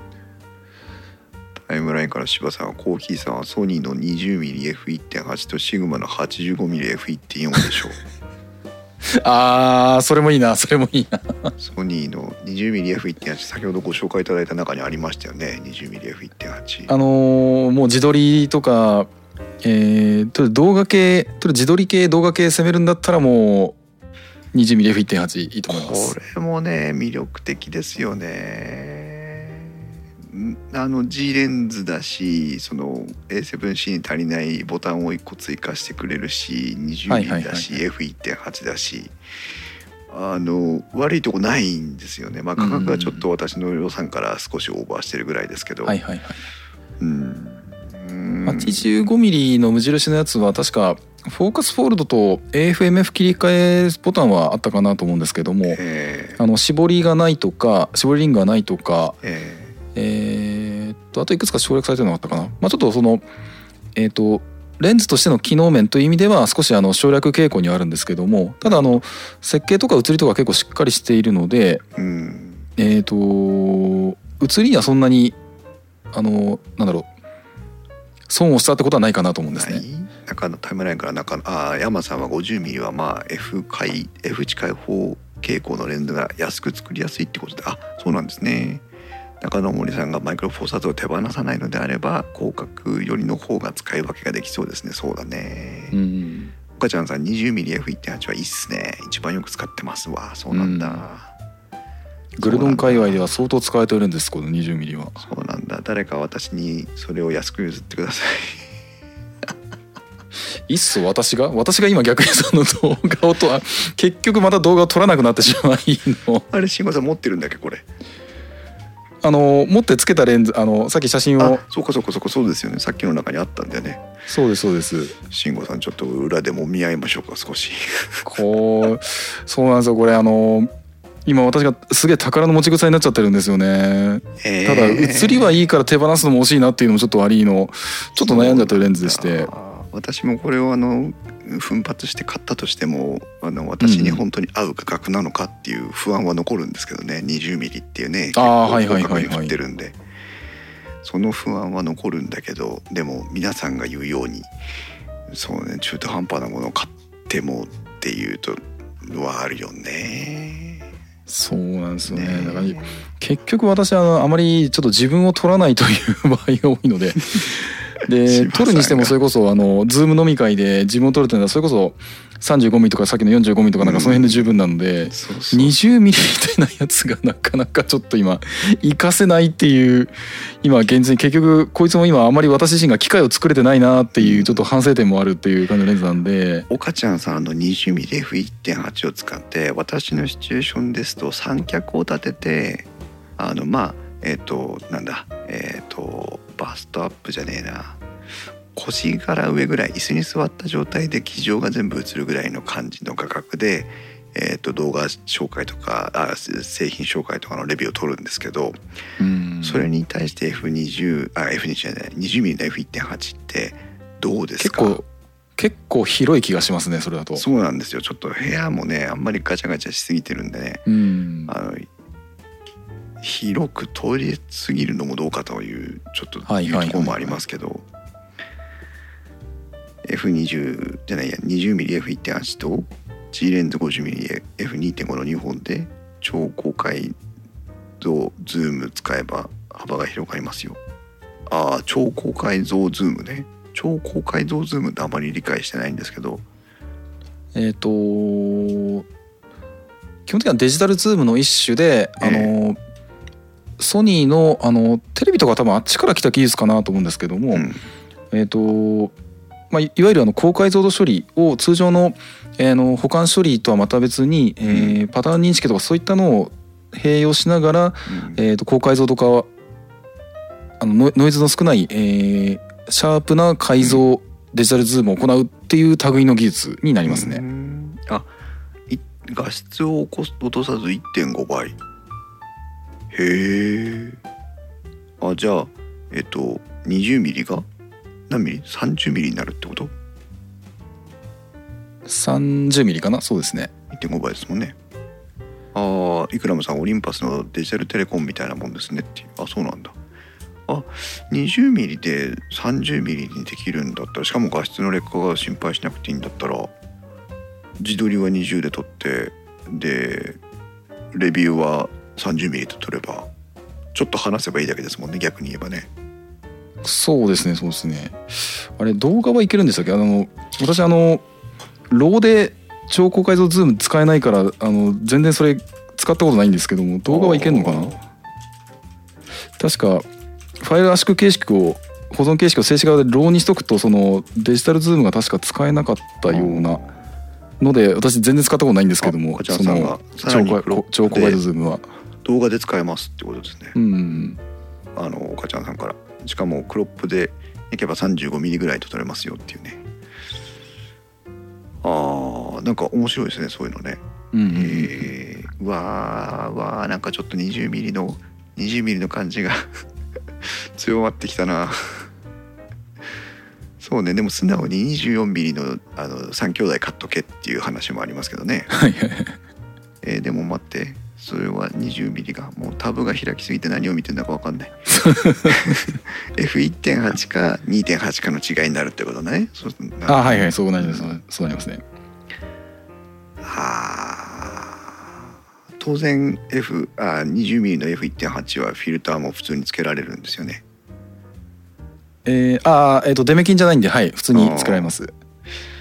うわーちょっとなんか考えちゃうなこれ考えちゃうね。高解像ズームこれどこで設定するんだっけ？今ちょっと今手元の α7C で今見てるんですけども、ねえ。どこでやるんだったっけかな？えー私がもし慎吾さんからこの F あ 20mmF1.8 を譲ってもらったとしたらあのそのレンズのボタンに超高解像ズームの切り替えを割り当てとけばハッピーってことですよね。ああはいはいはいはいはいはい。うわーでも悩むな悩むな。同じぐらいの金額で。うーん。同じぐらいの金額で。まあ定価で買うとすれば同じぐらいの金額で851.8と242.8が買えるという感じでもある。なるほどなるほど、うん。そこが。そうなんですよね。悩むね。答えは出ませんね中野森さんが写真とフル HD 動画だと2倍までできますね。超解超高解像ズームあフル HD の場合なんだ。だ岡ちゃんさんどこで設定すんだっけあの超高解像ズームは 4K 撮影の時も使えますか？ズームの割り当てできますよっていう感じで。4K だと1.5倍。ああできるんだねできるんだね。じゃあ別に動画では普通に超高解像ズームは普通に 4K だろうがフル HD だろうが使えるってことなんだ。うんうんうんあフル HD だと2倍。4K だと1.5倍。ってことは、えーっとフル HD で30じゃあいやフル HD で40、うんうんうん。えー 4K なら30ミリになるということなんだね。なるほどね。でもそうだね。動画用途だったら 4K の30で撮っといて後で、まあ、クロップして使えよって話だね。うんうんなるほどね。その場合だと 30mm で撮って、えーフル HD にクロップだとしたら 60mm になる。いやいや嘘だな。きっとなんか計算間違ってるな。でもまあ 寄れるってことね。寄れるってことだね。あー気持ち悪くなってきましたので。じゃあ一旦この辺でですか一ね旦一旦なんかこう頭を落ち着けたい気分になってきましたが。はいはいはいはい。でも面白いですねあのフルサイズのレンズ選びまあえっ、とレンズの大きさ自体も大きいし、えーうん。価格も高いけども、えー今はまあグレードにこだわらなければ、えー比較的安価なモデルもで出てき始めているし、えうんこれからこの4月に出るであろう G レンズ3兄弟も非常に話題だし、はいはい。そしてシグマやタムロンみたいないわゆるその、えーサードパーティーメーカーのレンズも非常にこういい感じで出てきてるよっていうことで、そうですね。ね、選択肢の幅は広がりつつ悩ましい沼も広がりつつっていうことですね。タイムラインか。らイクラムさん。はい。あの今のところ OMDM はマーク2410150は残します。残します。あの売却はしないですそれをね売却できるんだったらもっとちょっと原資が確保できるんですけど OMD はそのまま残します、うん。80300相当ですよね。これまた使いやすそう。あの屋外ポートレート撮影会に参加するようになってからさらにこのレンズの価値が分かるようになってきたって感じですね私はね。この前ねあの娘のあの、うん。保育園なんですけど保育園の学習発表会っていわゆるお遊戯会みたいなやつにあはいはいはいはい。行ったんですよ。あのやっぱ40150最高ですよやっぱり。うーんですよね。本当にテレコンつけたらもうちょっとあの室内だったんでテレコンつけたらちょっとダメぐらいでしたもん。ああはいはいはい、うん、えそれよ寄りすぎちゃってってことですか？寄りすぎちゃってって思う つけなくていいやと思って。はいはいはい、うん。使いやすいですよね。とあのいい感じでしたいやーなるほどね。でもなんかなんとなくでも今日お話を聞いてあの悩むべきものがだいぶ絞れてきた気がしますね。うん。少しでもこう足しになればただ足しになったのかより迷ってるだけなのかっていう気もしますが。そうね。まず一番最初に決断しなきゃいけないのはズームに行くか単焦点に行くかってことですよね。本当にあのマイクロフォーサーズの特にあのオリンパスのプロレンズ、えー、と1240とか40150とかってうんそれこそあの単焦点と変わんないぐらいシャープだっていうのはすごいいい評価であのズームレンズが使えるっていうあの、そういう評価な評価の高いレンズだったかなと思うんですけども、うん。なかなかその同じような感覚であのフルサイズのレンズを探そうとすると本当に迷います。迷いますっていうかないですね。そうか。やっぱはい単焦点、そうだよね。オールラウンド性を求めなくてもいいのかな。うん。尖ったなんか目的がきちんとはっきりしたレンズでうーんあとは足で稼ぐというかね、うん。夜引きで対応した方がいいのかもしれないな。だそういう意味では本当にあのマイクロフォーサーズってレンズサイズがレンズサイズがそもそもセンサーサイズか。うん。センサーサイズが小さくてそれに最適化されたレンズ設計を一から行ってっていう意味で本当にやっぱりバランスが取れた企画だったんだなっていう、うんうん。あのー気はするんですよね。そうですね。なんか良さを再認識した感じはありますね。そうですそうです。本当にあのフルサイズに移ってからそれ当然フルサイズの良さも分かったんですけど、うん。それにも増してマイクロフォーサーズのバランスの良さっていうのも分かった、うん。あのー気がします。だからちょっとこれから確かにあのマイクロフォーサーズに戻るとやっぱなかなか苦しいところではあるんですけども、うん。とはいえそのマイクロフォーサーズを残すっていうのは決して悪い選択肢じゃないのかなと今のうん。悪い判断じゃないのかなと思うんですよね。そうですね。そういった意味ではイクラムさんもねこの前 OMDM1X でしたっけ？買いましたからねあうん。うんうんの価格が一気に半額になってあのみんながびっくりしたっていうあれを買ったからそういう選択肢は間違ってないですよね。うんよし。あーでちょっと岡ちゃんさんがそのズーム設定で超高解像ズームを選択すればっていうのがあるんですけど確かそれを設定しようとしたら RAW で撮ろうとするとあれ使えないっていうふうになんか怒られた記憶があるんですが勘違いかな？タイムラインから木田さんが GH5 を中古で売ってもらえる話もあるのでマイクロフォーサーズからなかなか離れられないですね。それはそれでまた魅力的なお話で。うんあそうそう。ズーム設定が結局あのロープラス JPEG で撮ると光学ズームのみになっちゃってその超解像度あの全画素あの超高解じゃあ全画素超解像ズームが選べないんですよ。あー。で自分はもう RAW で撮るのは前提もう最低条件なのでそれをなくすはちょっとできないんですよね。うん。なるほどね。なるほどなるほどあそうそう。うん今あの JPEG のみにしたら全画素超解像ズーム選べるんですけど全画素超解像ズームとデジタルズームが選べるようになるんですけども保存形式を RAW プラス JPEG にした時点でそれが消えますね。使えなくなっちゃいますね。なるほどね。うん。タイムラインからエクラムさんが OMDM1X は用途次第ですがかなり良いカメラですね。